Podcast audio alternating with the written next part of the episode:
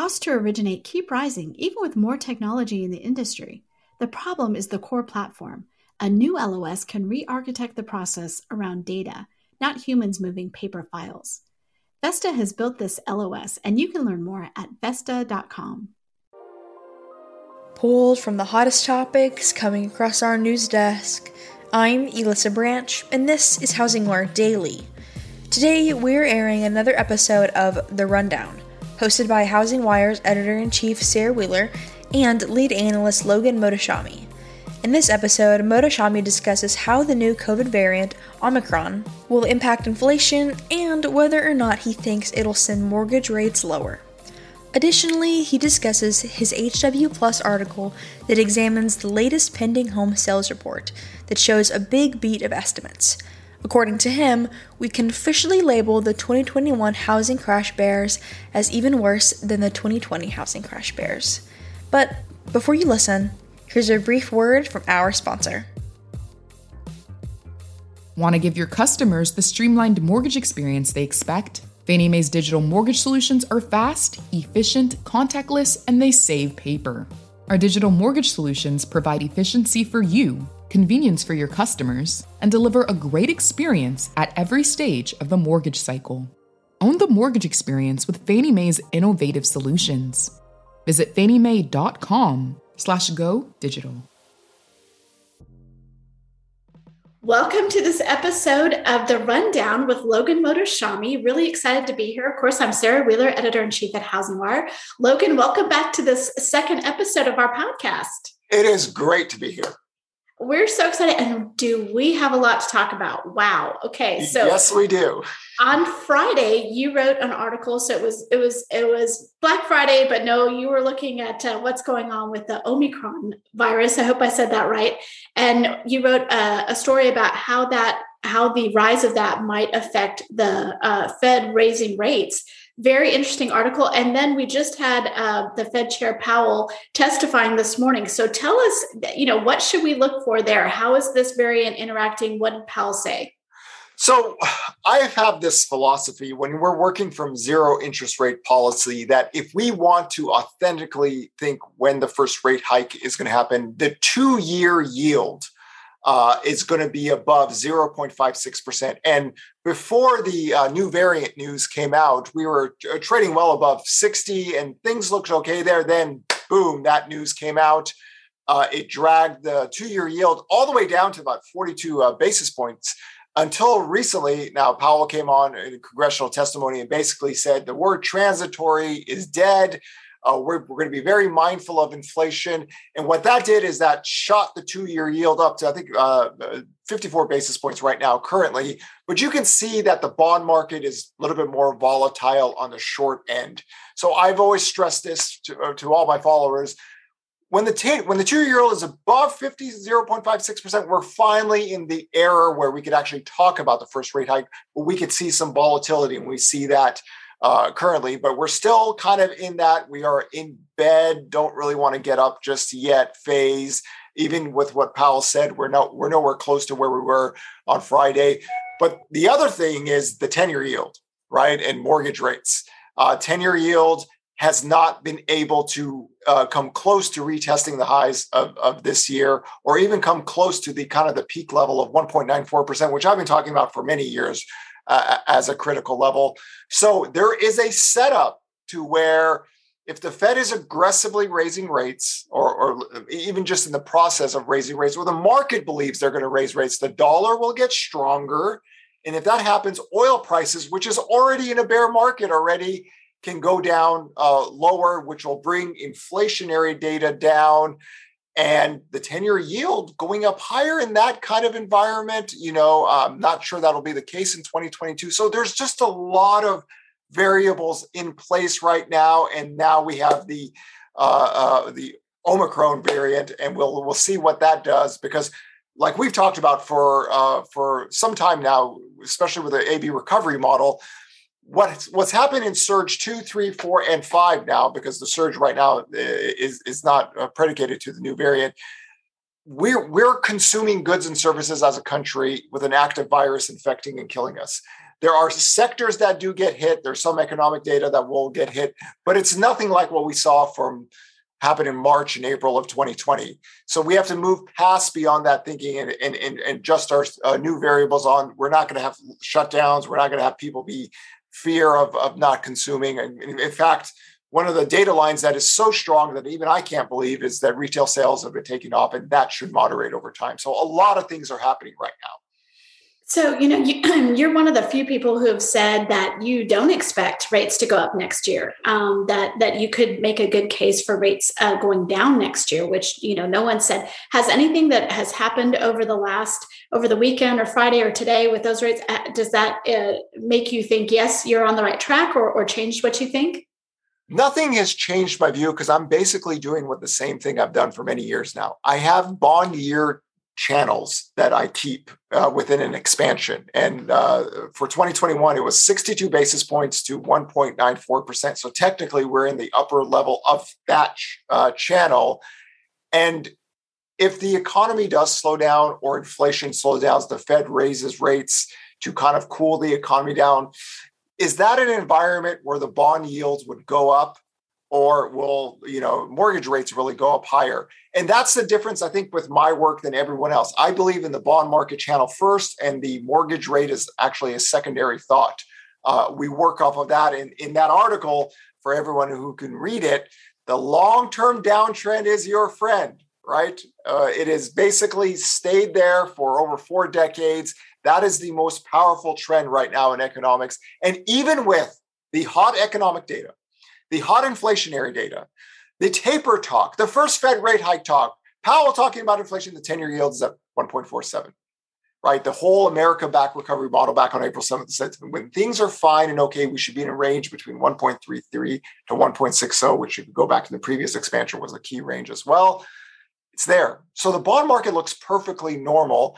I just believe that if we're forecasting rates in twenty twenty-two, people should talk about where they think the ten-year yield is going uh, instead of just using mortgage rates. And I think that, because it, it's impossible for mortgage rates to really go up much higher uh, if the ten-year yield doesn't go along with it. And this is why I keep on talking about that one point nine four level, right? Uh, a lot of people say, well, housing market's going to get slammed when rates go above four percent. Nobody's giving me a really valid theory on why the ten-year yield should be above two percent uh, based on, well, the same thing that was supposed to happen this year, right? Inflation is hot, economy is hot, ten-year yield one point four seven. We're almost in December now. You know, one of those uh, one of those economic indicators that you look at, which I know is a favorite of yours, is the jobs report. So job openings, and you know, talk about why. You know, you and I talked about why this new variant is not affecting that yet, and, and what effect that will have on the overall market. Here's. Here's the here's an interesting uh, topic for me, because well before the jobs recovery was really taking off and the job openings data was taking off, I was tweeting JOLTS ten million, right? Uh, um, I'm I'm in a different camp than a lot of people. Most Americans are always working. There is no missing labor force that's sitting there since nineteen forty-five. This has been a big theme of my work for a long time now. I don't agree with the left or the right on this. People have to work because they have to feed themselves. Uh, the the extended un- unemployment benefits are gone, really. Uh, the savings rate is kind of wind down. We have enough labor. The civilian labor force is about one hundred sixty-two million. We're about one hundred forty-eight million people plus working. We have enough labor to get the jobs back to pre-COVID levels. But the job openings being above ten million looks perfectly normal. They were at seven million before COVID hit us. There's this notion that there's a missing labor force, a mass quantity of Americans that have been sitting at home since nineteen forty-five, buying homes, paying rent, buying clothes, not working, living off of welfare. It's not the case, right? Most people are working. So there's parts of the United States of America that doesn't have a lot of prime age labor force growth, young people uh, overriding their older workers. And we have a lot of part, a lot of sectors that have a lot of elderly people working in their time, nature. There is no Dorian Gray labor market force. So that'll be an interesting aspect going out, not just for next year, but for the next uh, a few decades. Uh, do we, do certain parts of the U S, can they attract enough young labor to come in to replace the old? But the job data looks great. Job openings are high. Unemployment claims broke to about one hundred ninety-nine thousand. We're at levels back in nineteen sixty-nine. The U S economy is on fire. Things are good on that front. for housing is really where's the ten-year yield going? I think that's where a good part of the discussion should be in twenty twenty-two. Well, let's talk about um, some of the housing data specifically. Let's talk about pending home sales. Came out yesterday, and I don't know if anyone was more excited about that report than you were yesterday. So tell us, tell us why.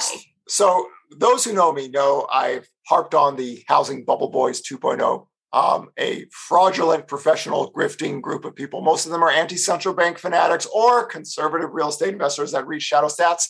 Um, terrible. Not the best talented people. Great trollers, right? Unbelievable. So we had a lot of people that had talked about the twenty twenty-one forbearance crash or the second half housing crash or all this stuff. They just got blown out of the water, right? Um, existing home sales are outperforming now. They're, they're trending. The last two reports are above six point two million. Pending home sales are now accelerating. And in that article, everybody's iBuyers and investors purchase application data. If you are sophisticated enough to read that data line correctly, has been getting better for twelve weeks. The year-over-year average, the declines were less, right? We wrote that article early for HousingWire. It's like, hey, listen, purchase application data is going to be negative the second half of the year because of comps. Don't overreact to that. People are going to push that as a second half housing crash. The completely opposite has happened. Sales are rising. Mortgage buyers are actually coming back. The data's firming right in front of everybody. And to my knowledge, only myself and Odetta, the economist for First American, have been talking about this. And look what happens. Pending home sales are up. Existing home sales are up.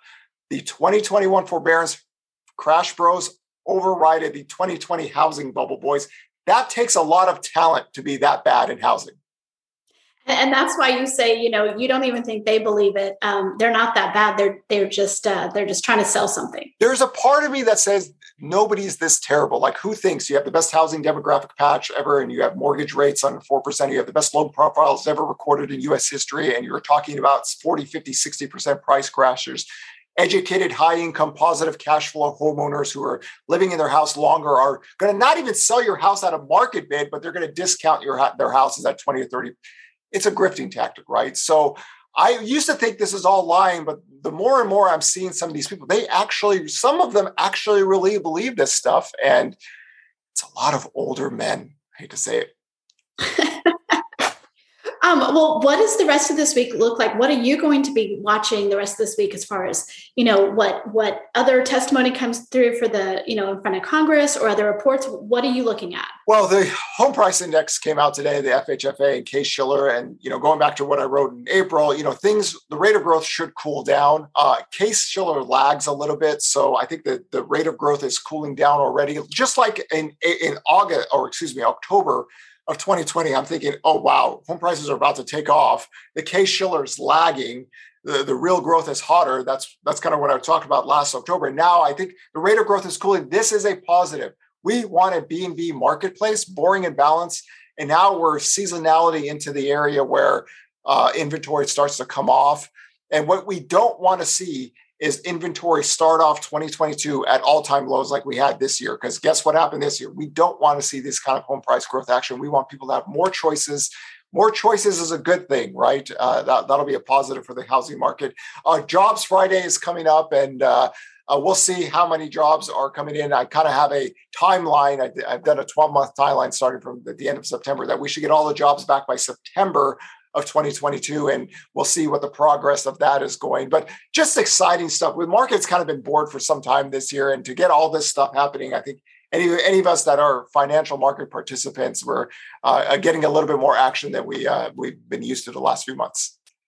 Logan, love talking to you. We're going to do this every week where you give your quick hits, but you know, also every week you write for HousingWire for H W Plus members where you do deep dives into these different things and really explain why you why you say these things so that people can figure it out for themselves, which I think is a, a really uh, you know, great value proposition for our readers, is that you help explain how they can look at things and come up with the right conclusions for themselves, as well as you give them some of that too.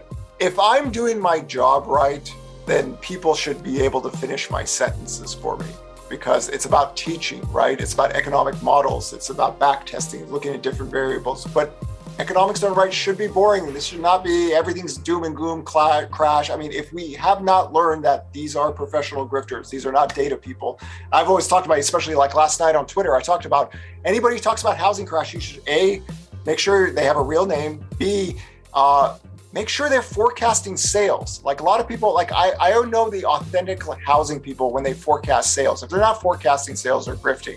And three, you never want to listen to anti-central bank fanatics. This is a basically a, a an economic death squad post nineteen thirteen that really hates living in America these days. They want to go back to the eighteen hundreds before the Fed was created. They missed the longest economic expansion in history, missed the COVID recovery. They're all net long stocks.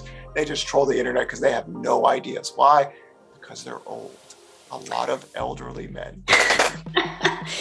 Always an interesting take with you, Logan, and we really appreciate you sharing it with our uh, listeners and our readers at housing wire dot com. Um, and we will uh, look forward to what else you do this week and see you back here next week. Yes, the fun's just starting, everyone. Time to get ready for it.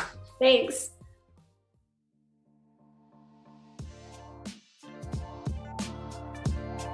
Looking for more insight into what will happen in twenty twenty-two?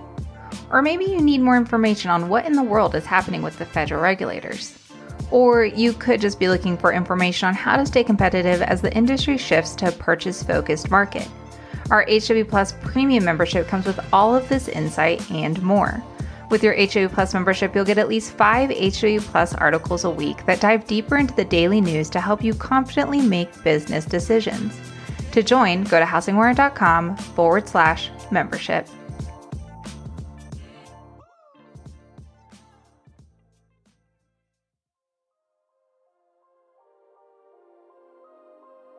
Thanks for listening to Housing Wire Daily. I hope you have a great afternoon. If you haven't already, make sure to hit that subscribe button so you don't miss out on all the hottest stories crossing our news desk daily. The podcast is now available wherever you like to listen. Make sure to tune in tomorrow.